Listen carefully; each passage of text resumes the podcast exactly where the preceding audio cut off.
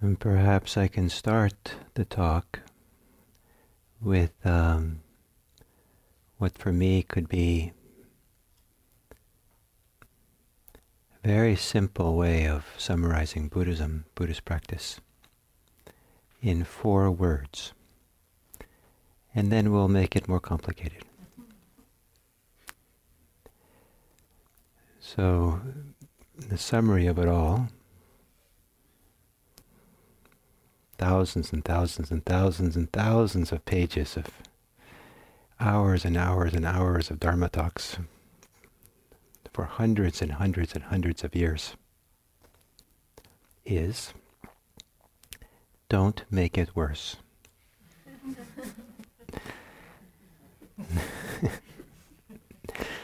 No, whatever you're doing, don't make it worse. And then if you want to have it a little more complicated, because that's, you know, too simplistic, and you can add, make it better. Whatever situation you're in, whatever's happening to you, don't make it worse. And if you can, make it better.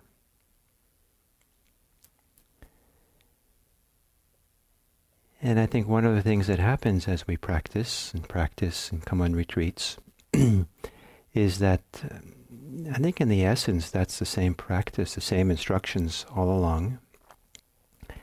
But we begin to understand better and better what it means to make things worse and what it means to make things better.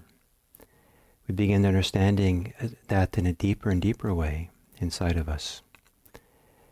And uh, we become, and over time, we be, it becomes clear that we are the custodian of our own hearts.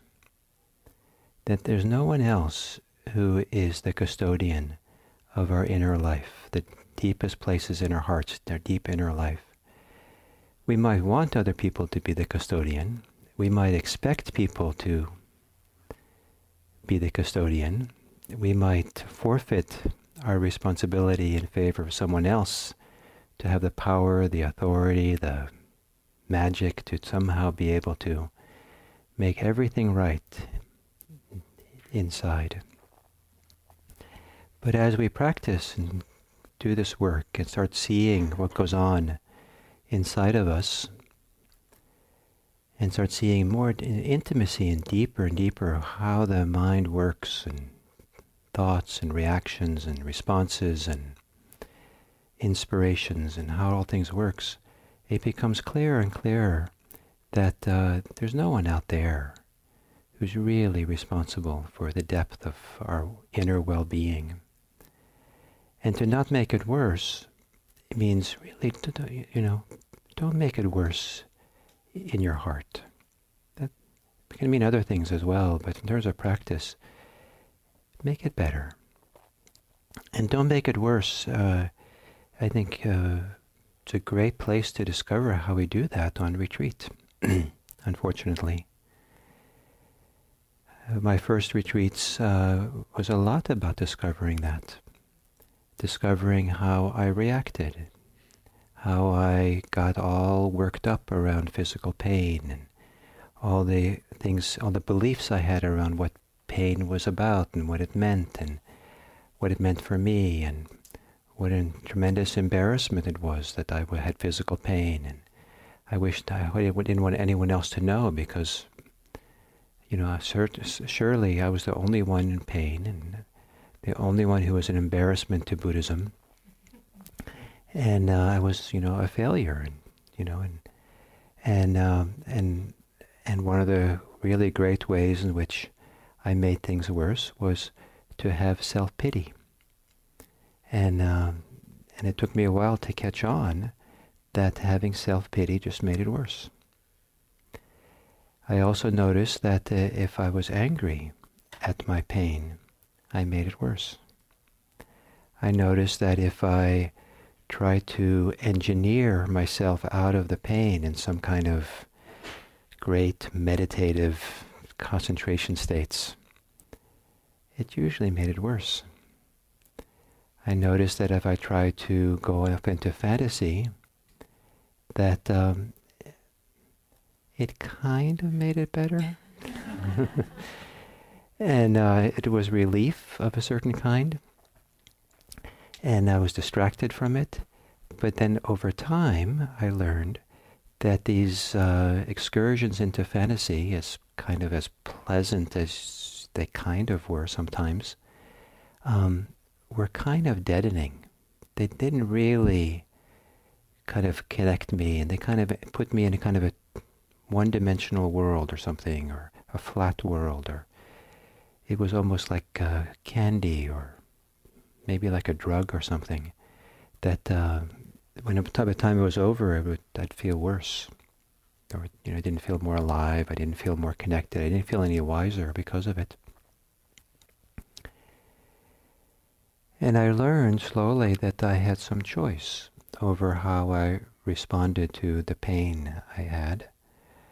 I learned not to, uh, and I learned this thing about not having self-pity, not because I was wise, not because I kind of, you know, had great wisdom and insight and knew exactly that I shouldn't have self-pity. I saw what it was, and and I could, you know, just, I see you, and I know better, and I'll just let go of it.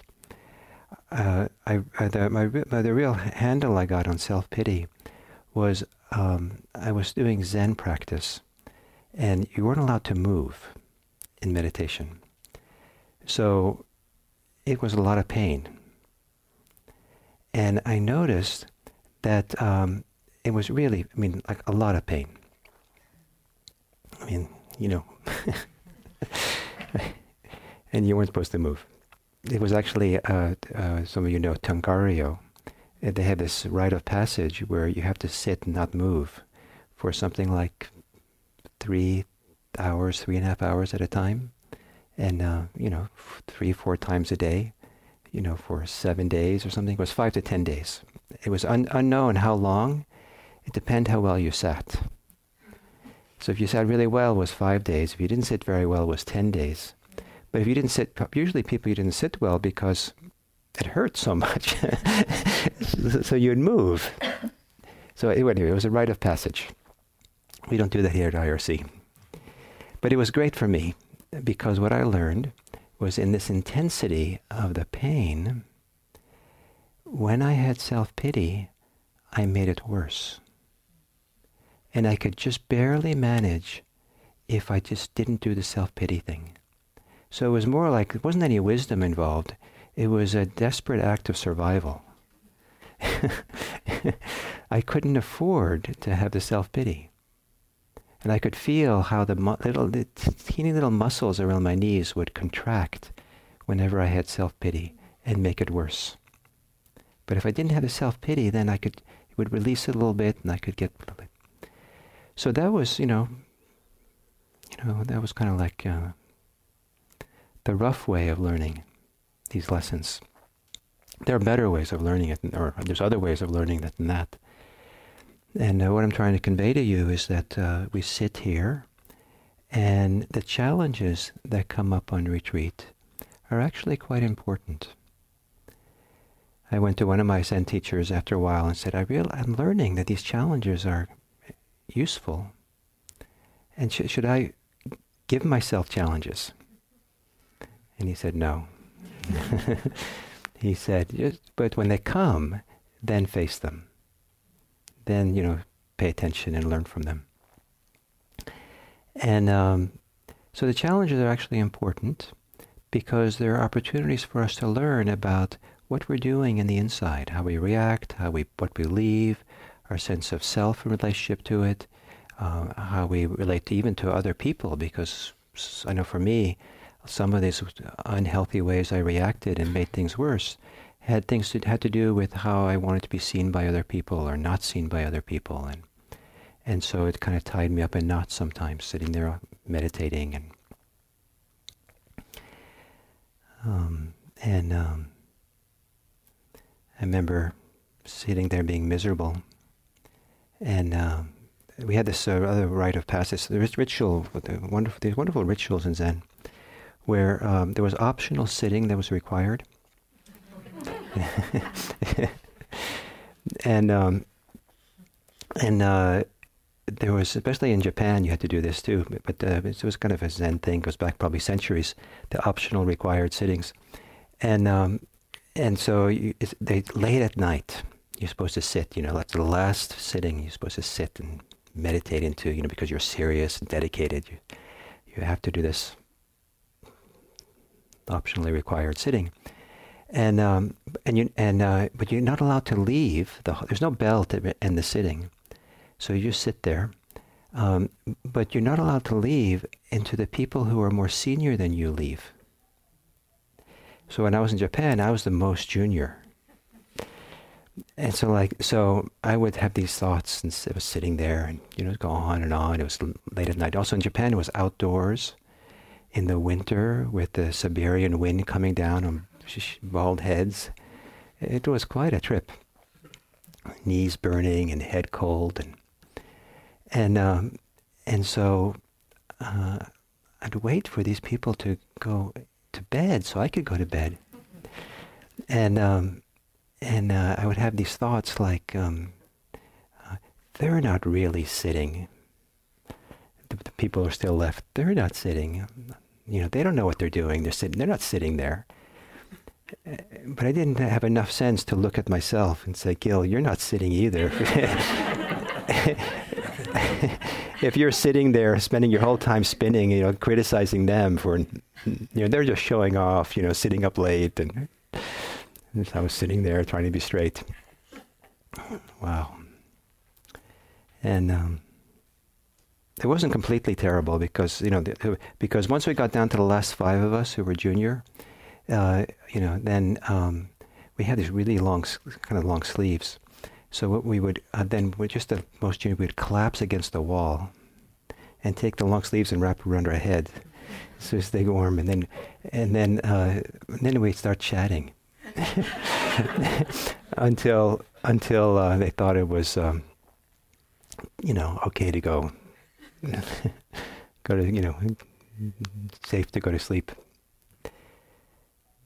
So I mean, that was a little, dis- little uh, distraction, I guess, tangential. But the idea being, you know, that uh, we start learning and seeing what goes on in our minds. And um, and that's where a lot of wisdom comes, including beginning to understand what is really better for us. Uh, what is really, uh, what's really good for the heart? What's really a, a higher quality of inner life that we can support and promote? And I think that over the years of practice, my understanding of uh, what is really beautiful and and uh, beneficial inside, what's really beneficial, has improved and clarified over time from all the practice I've done, all the mindfulness I've done. It really takes a while to really understand, to, to not only understand, but to feel and sense and touch into what is really beneficial. And it was very, very, what it's come to is something very different than what I thought when I was starting practice. I started when I was twenty. And, um, you know, and uh, certainly I, there were times where I thought it was mostly about pleasure. And, uh, but pleasure is only, you know, skin deep, they say. And that's not about pleasure. Uh, and there were times I thought it was about status, you know, oddly enough, you know. But anyway, I thought it was about status and, And uh, that's how I'd be happy, and that's where it was all at, what people thought about me, wanting everyone to like me. There were times that I thought it was about um, uh, uh, uh, meditative success, that if I could just get into these deep states of concentration, then it'll, you know, I'll just kind of sail off into the horizon and be happy ever after. And um, and after I did kind of experience some of these meditative states that can happen, um, they have their value, but I learned that's not really the highest quality of I- of inner life. And so over time, this becomes clearer and clearer. And so this very simple teaching, um, don't make it worse, make it better, uh, it starts having more and more value as you have a deeper and deeper sense of what's possible and what's really going on inside. And um, and then one of the things that uh, can arise, I think I think of it as a natural arising, is um, to have a certain love for oneself, for this inner life that we have, the heart, and to care for it and take responsibility for it, tend it um, out of love, out of metta and karuna, compassion, that, um, uh, you know, it's it's uh, it hurts to hurt. And of course, you don't want this beautiful heart, this beautiful inner life that is there, at least as a potential. Of course you don't want it to hurt so much. Of course it'd be nice to it to be happy and free and experience what's really worthwhile, what's really beneficial. And to do that not out of greed or not out of egotism or self-centeredness or out of fear, but to come to a place where we do it out of uh, kindness, love, is also a wonderful thing. And it's a wonderful re- kind of uh, reciprocity, perhaps, because that love is one of the beautiful parts of the inner heart. So as we n- discover what's beautiful in there, what's what's worthwhile, what's really beneficial for us, we discover that there's something about a, uh, I like the word tenderness of the heart, love, compassion, uh, goodwill, caring, that is part of that good heart and part of that what's better, what we can work towards better. So then it becomes self-reinforcing, because with that love that's part of that good heart, if we act on that, then it it strengthens it or supports it, and as we act on it, it brings forth more of what's best for us. And um, and I've learned not to, uh, t- over time, I've learned not to confuse the quality of the inner heart with all kinds of other more um, certainly external situations I'm in, but uh, you know the the day-to-day or the immediacy of how individual events impact me. Uh, you know that that can impact me in all kinds of ways, but uh, they tend to be a little bit more closer to the surface, and um, and uh, so there's a kind of a deeper wellspring of knowing some place in there that can be the wellspring of how to respond to the world and how to be in the world. So if the situation I'm in is uncomfortable, um, maybe even stressful a little bit, um, that that's not really where I invest my time or invest my, where I put in important. Uh, I'll try to, no, this is this is just what's happening now, and I don't have to get caught up in it, or I don't have to be make a drama out of it or make a big story out of it, because this is not really where the best movements are. So let's not make it worse. I'm in a very stressful work environment, very stressful family environment, and uh, people are challenged in all kinds of ways. And maybe the best I could do is, let's not make it worse. And I would say that's pretty significant. Don't make it worse. So remember that. But then also to know that there is making it better. Certainly you can make it better for everyone else if you can, but to know how to make it better for yourself, to know how to tend and care in stressful situation, to know that you have an inner life, to know you have a good heart, and to know it so well that you can kind of touch into it and come back to it and have that support you. And so then it doesn't, ha- everything doesn't have to be wonderful. Everything doesn't have to be perfect or ideal, um, but rather the heart is able then to hold it, to meet it with some courage, with some confidence, with some inspiration as a refuge of what is what is difficult as well. And knowing the quality of the heart, the quality of how the heart responds, is really where the best is, where the how we improve things. So to have to have a heart, to know this heart, the Dharma heart or the inner heart, is one of the things we slowly, bit by bit, over time, learn, especially if you practice mindfulness, if you're paying attention. And the hallmark of the central thing we're doing is simply noticing what's happening now. And just and, and one way to make it worse is to really kind of have other agendas besides just the simplicity of knowing what's happening now. Just now. Okay, let's look and let's be with this. Let's be with this. If you're trying to get to the sixteenth Samadhi by six o'clock uh, through your simple noticing, then you've made it more complicated than it needs to be. and maybe it's actually like making it worse. And I have, you know, I have scars. I have lots of scars too. I, I could show you psychic scars from the ways in which I try to push and get into special states of concentration and override my all kinds of things. And it doesn't have to be so complicated. Just settle back and notice what's going on. So this um, don't make it worse, make it better is a, you know, kind of a little summary of the four right four right efforts, and uh, that Andrea talked about yesterday. And uh, to review them, they are. Um, uh, um, well, I'll say I'll say it this way, because the wording of it, most people go what when they hear the the traditional Buddhist wording of them. So, we'll, but uh, to make it a little more complicated, then, um, if you're not making it worse, don't. If you are making it worse, stop. If you're not making it better, make it better. If you are making it better, keep doing it. So the, how the traditional wording for the first one is, which is more the topic of today, is um, um, uh, uh, um, generate the desire to avoid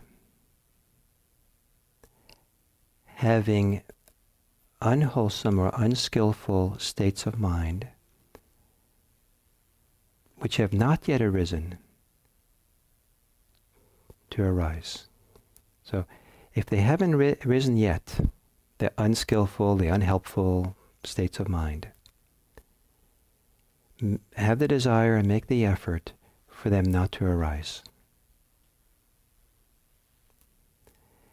And one of the things that I find fascinating about the way the Buddha talks about it, uh, he makes this very strong statement. Generate desire so that the unarisen, unskillful states don't arise. Generate desire. And uh, there's so many kinds of desire.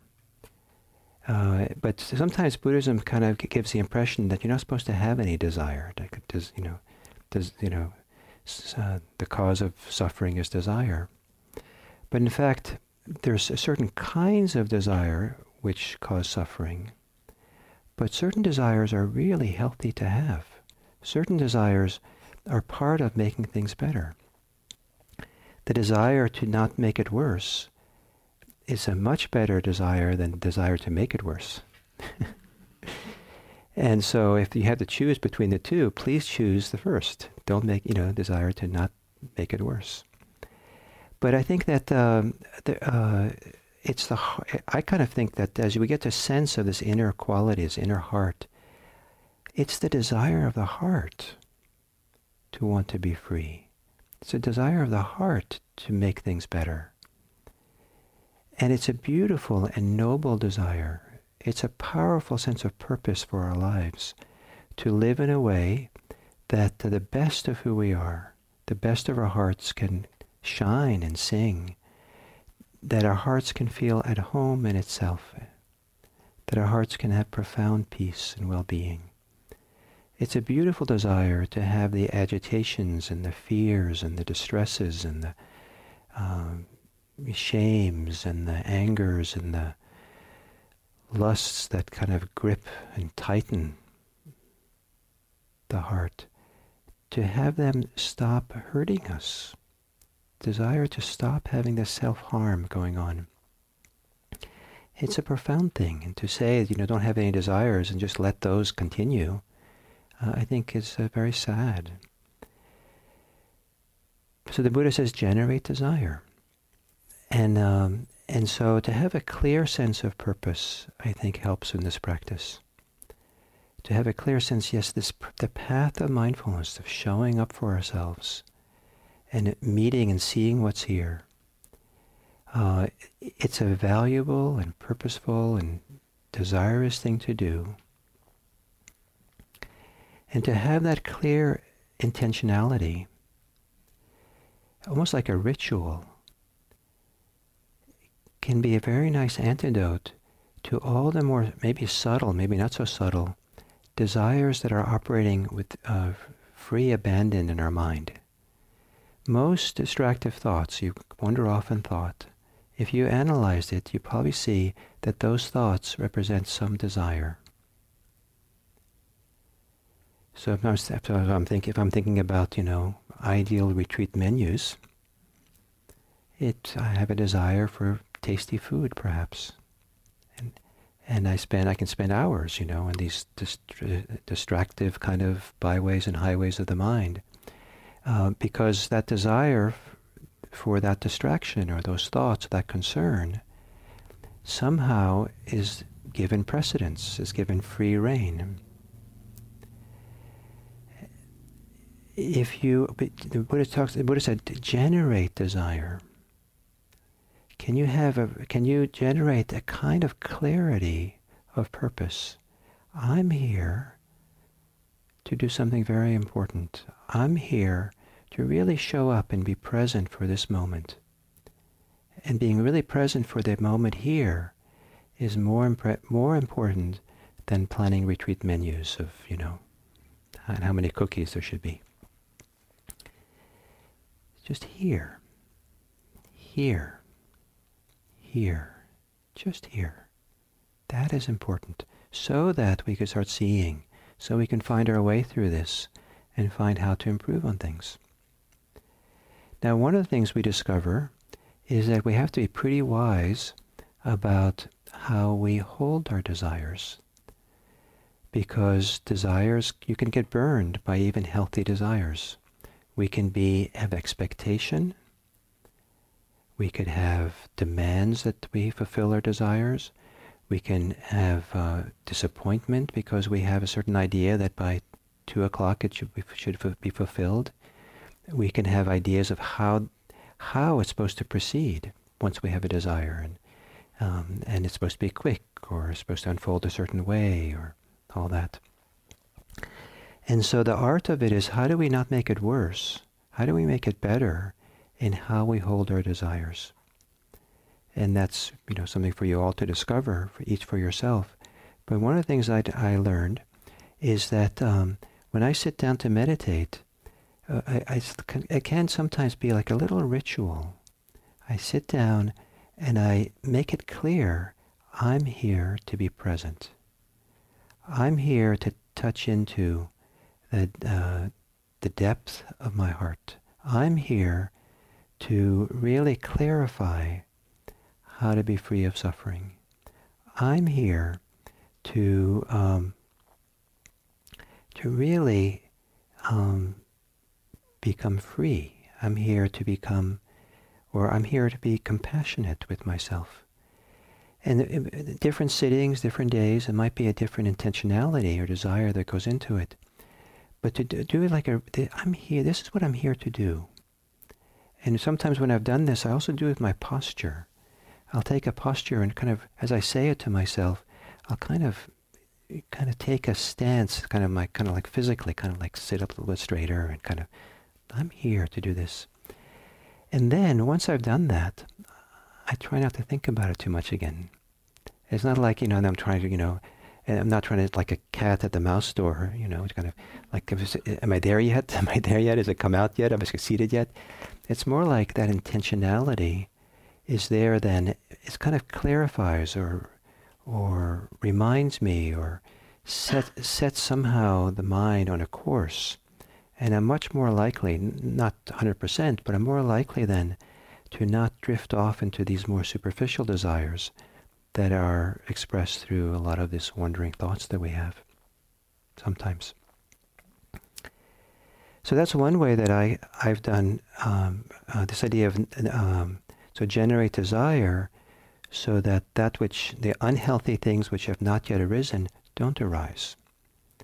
I've certainly sat down to meditate sometimes and, and not really been so committed to really sit and be present, and um, gotten in trouble, because my mind had a free rein. I wandered off, and before I knew it, um, I, you know, I was minding my own business, things were good, and then I remembered some conversation I had ten years ago, and then I remembered, well, what the person, what really, what they probably meant. I hadn't realized it then, but ten years later I realized it, and now I'm furious, and and, um, and then off I'm going, you know, and that, now things are worse. And now I'm kind of swimming in my my my anger. So, uh, so one way to prevent the unhealthy arising of these inner states is to have some clarity and inspiration and refuge in a sense of purpose that's valuable for you, connected to the Dharma. And to hold that sense of purpose in a light way, in an undemanding way, but in a strong way, in a committed way. This is what's important. And um, to be at a retreat center and give yourself over to that sense of purpose. I'm here to do this. I'm here to show up and discover and find out what's going on in a deeper way. I'm not here to uh, drink all the free tea that's available. You know, I'm here to really, you know, be present. Um, and then the other thing that the Buddha says when he talks about these four right efforts, um, uh, I'll, I'll read you in a moment what he actually says. But um, the, again, to make it simple, uh, he doesn't say this, but he, he does elsewhere. He says, don't be lazy. Don't be lazy, he says.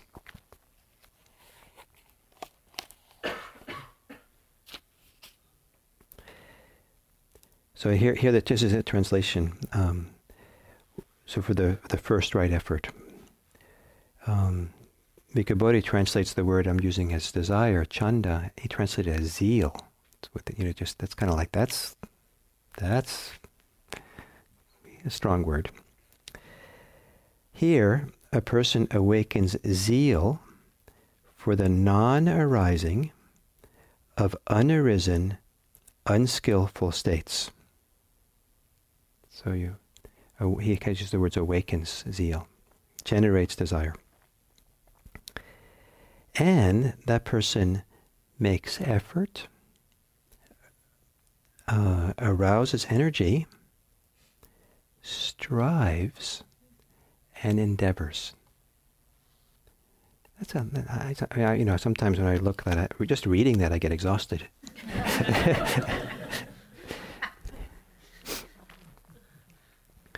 But uh, uh, one of the things that we learn slowly over practice. And I think a huge way of maybe the whole history of a person's practice in Buddhism could be like the bio, your, your autobiography of practice. Uh, it could be done uh, describing what you learned about how to make effort, and um, and uh, different times, different kinds of effort are needed. We learn all these ways in which effort is not useful to make, and um, and you and everyone has to learn this for themselves. And so, oh, that doesn't work. That was too much striving. I got, I was straining there. I was pushing. I, my, you know, my eyes got all tense, and uh, my body got tense because I really was pushing and trying so hard with so much expectation. And then it can swing to the other side. And I had to learn at some point in my practice um, uh, to address my complacency. At some point, I got really complacent in practice. I would sit a lot, meditate a lot, but it was got to be relatively comfortable to sit. And I kind of just coasted along with the comfort and the ease that I had. And and half the time it, w- it was because then in that comfort and ease, I fell asleep. And um, and so, you know, just kind of cruised along. And I had to learn not to be complacent, not, you know, it is kind of not just cruise along that way. I had to kind of awaken a certain kind of, a little bit more dedication or sense of purpose or engagement. But how to make effort that feels more like effortless, or how to be persistent and keep going without straining, how to do it in a way that feels very light and open. So one of the great, um, I think, I think paradoxes somehow is um, it's possible to make tremendous effort at staying relaxed. What do you think of that? You know, moment to moment, continuous, really stay right there, really pay careful attention, but to stay relaxed. So as soon as you get tense, try and stay relaxed. That doesn't work, right? But it's possible to really stay, stay, really just relax, be there, be there, be there, be there. And um, for those of you who've practiced for a long time, uh, what I'm about to say now might be relevant. People who are new, maybe it's something that'll come once you get understand the terrain of effort and energy. um, that um, some at some point it doesn't make a lot of sense to use a lot of willpower to uh, make effort. And um, and any kind of contracting or tightening or straining just doesn't work or doesn't make any sense. And so um, uh, a wonderful kind of way of wor- expression that somehow seems to uh, at least work for me is um, um, like if I, I'm going to, okay, I t- tell myself, okay, now it's time to, you know, I'd like to now stay with my breathing. Okay, I'm getting... getting more focused and present, and okay, this is a time, this is a good time to really stay connected to my breathing. So if I try to do this, okay, I'm going to do this and get concentrated, I won't. you know, I, I'll get kind of, I start straining or pushing or something, then it's kind of the willpower kicks in. But what I do instead is um, I imagine I'm going to make the effort to stay with the breathing. And this idea, when I imagine I'm going to do it, that's just enough. Then there's no mental tightness or st- pushing or straining. It's just enough to kind of like point in the mind, points in the direction then. It has that very light feeling and light touch. Just oh, because, you know, there's no, there's no, just like it's, imagining to me is like, it's like trying to touch a hologram. You can't quite touch a hologram, right? It's like put your hand in it and it's not nothing there. So I can't quite touch the effort of imagining, but it's enough to, it's just enough to stay there, to stay there, stay there. And that seems to work very well for me to kind of let it practice develop and come along. And so making effort, learning how to make effort so we can stay on track. Learning how to make effort so that we can be wise about what we should do with ourselves. So part of this uh, caring for ourselves and not having unarisen, unhealthy states arise is to have a clear sense of what you don't want to see happen. So if you find yourself that uh, every time you go by, past the coat rack downstairs by the door, you're admiring every coat there, and you spend the next half an hour daydreaming about how you're going to sh- go shopping for a particular coat because that was like the ideal coat. And the next time you go by, it's another coat, and you spend, you know, wondering how you can get onto Amazon because you probably should get it before the end of the retreat. And, and every time you go by, you know, you're thinking about coats and coats and you want coats, and you start dreaming about coats and. You know, you sit down to meditate and you have coat thoughts, the whole meditation. After a while, you say, this is not useful. This is not helpful. So I think, uh, given how powerful my coat fe- thing is, I'm going to avoid the front door where all the coats are. I'm going to I'm going to go out the back door of the dining room where there's no coats hanging if I want to go outside. I'm going to avoid certain things because it's not healthy for me to have those arise. So that's a, can be a very wise thing, to avoid certain things. So the idea in retreat of keeping your eyes down and not uh, looking around too much and not making eye contact with people uh, is not to be unfriendly, but it's to um, not stir up the mind with all the kind of things that can happen in our social interactions, and then spend the next half an hour kind of spinning around and, you know, having thoughts and why did that person avoid my co- eye contact with me, and what did I do wrong, and why do they let people into the retreat who are so unfriendly, and, you know, and the mind spins out. And seeing how the mind spins out, after a while, you know, I think I don't need to have the mind spin out so much. So I think I'll, I'll, I'll stay, I'll keep my eyes down, I'll stay close, I'll try to avoid the things. I had a lot of unhealthy states of mind arise on many retreats after lunch, going to sit. A lot of self-criticism, a lot of blame, a lot of I don't know, despair. Despair might be too strong of a word, but not probably not cl- close to something like that. Uh, arising because I ate too much lunch. And I would sit down and my belly was so distended and so full and I had trouble breathing and it was just like so uncomfortable. And I said, oh. And so it, it would take a few hours before I felt I can get back into the meditation because of how uncomfortable I felt. So I had to learn that it wasn't healthy to eat so much. So all those negative uh, thoughts that I had, they, you know, I could avoid them by just being more careful how much I ate. And then it was easier to be present and to watch what's going on. And then for this retreat, we're also connecting these four right efforts with the Brahmaviharas. And this particular one seems to work well with metta, with loving kindness. And I think that having uh, goodwill, basic kindness for oneself and for others, is a way to protect ourselves from having unarisen, unskillful states arise.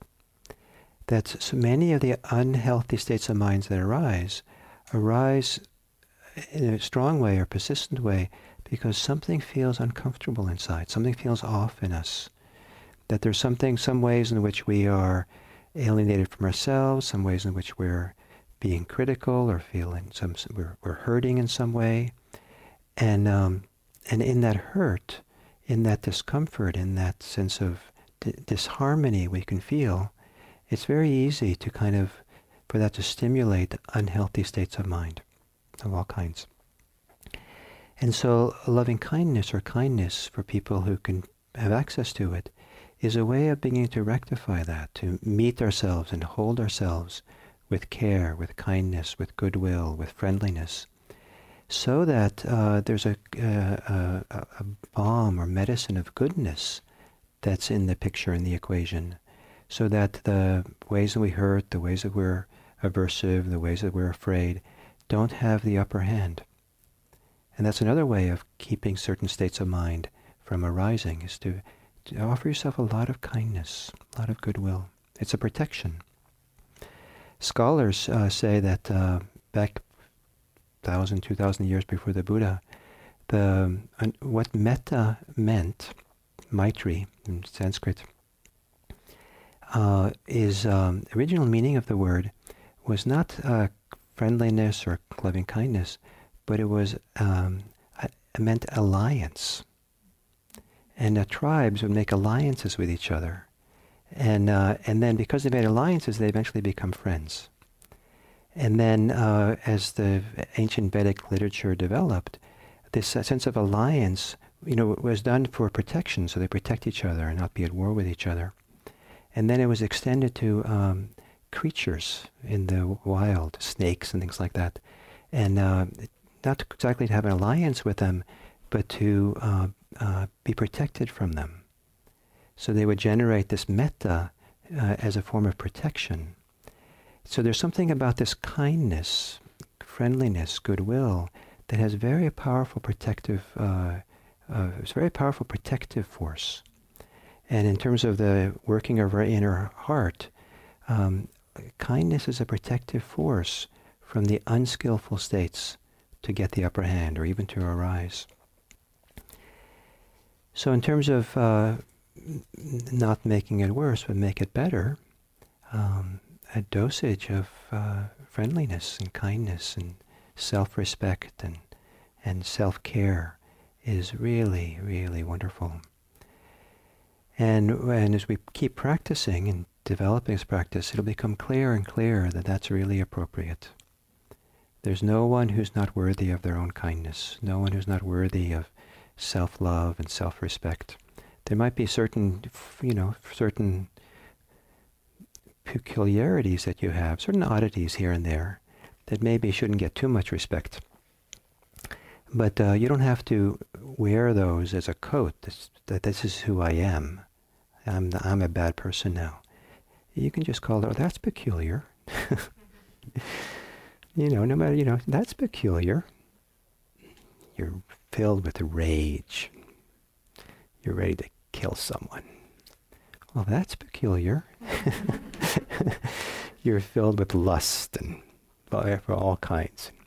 Well, that's peculiar. You're, you're treating yourself in terrible ways. I'm a terrible person. You kind of step back and look at it and say, well, that's peculiar. And then try, and kind of kind of put it in its place, you know, so it's not kind of like, you're not using it to define yourself.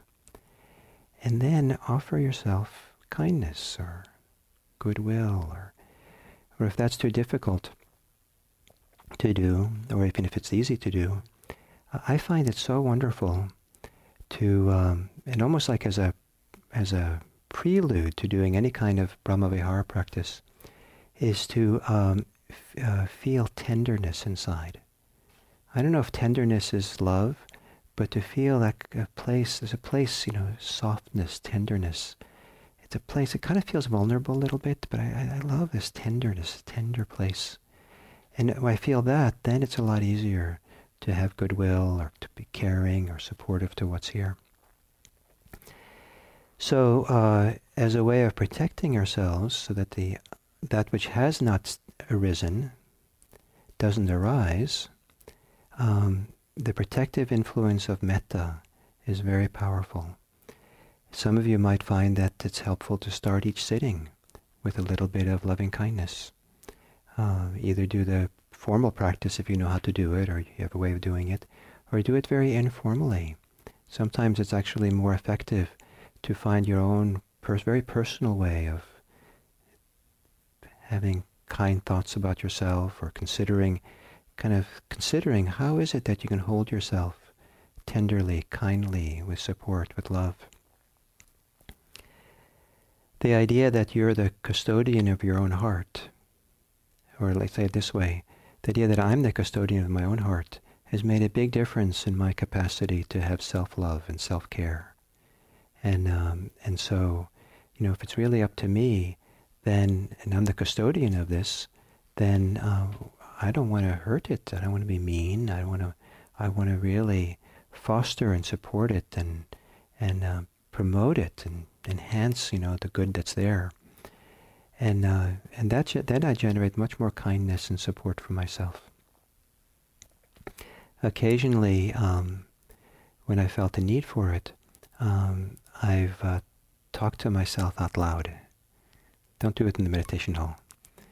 But uh, sometimes uh, talking kind thoughts or friendly thoughts to myself out loud, uh, there's something, I don't know what it is for me, I mean, I, but there's like a, a different part of my mind or my heart is being related to or is speaking.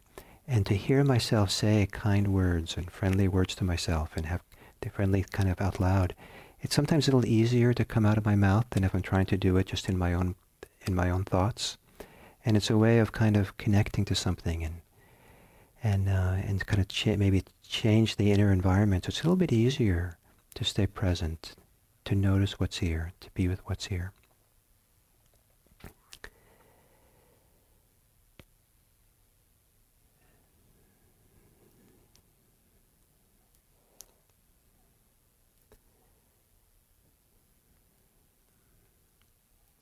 So it's a really uh, powerful thing you're doing to be on retreat. It's a very fortunate thing to be on retreat.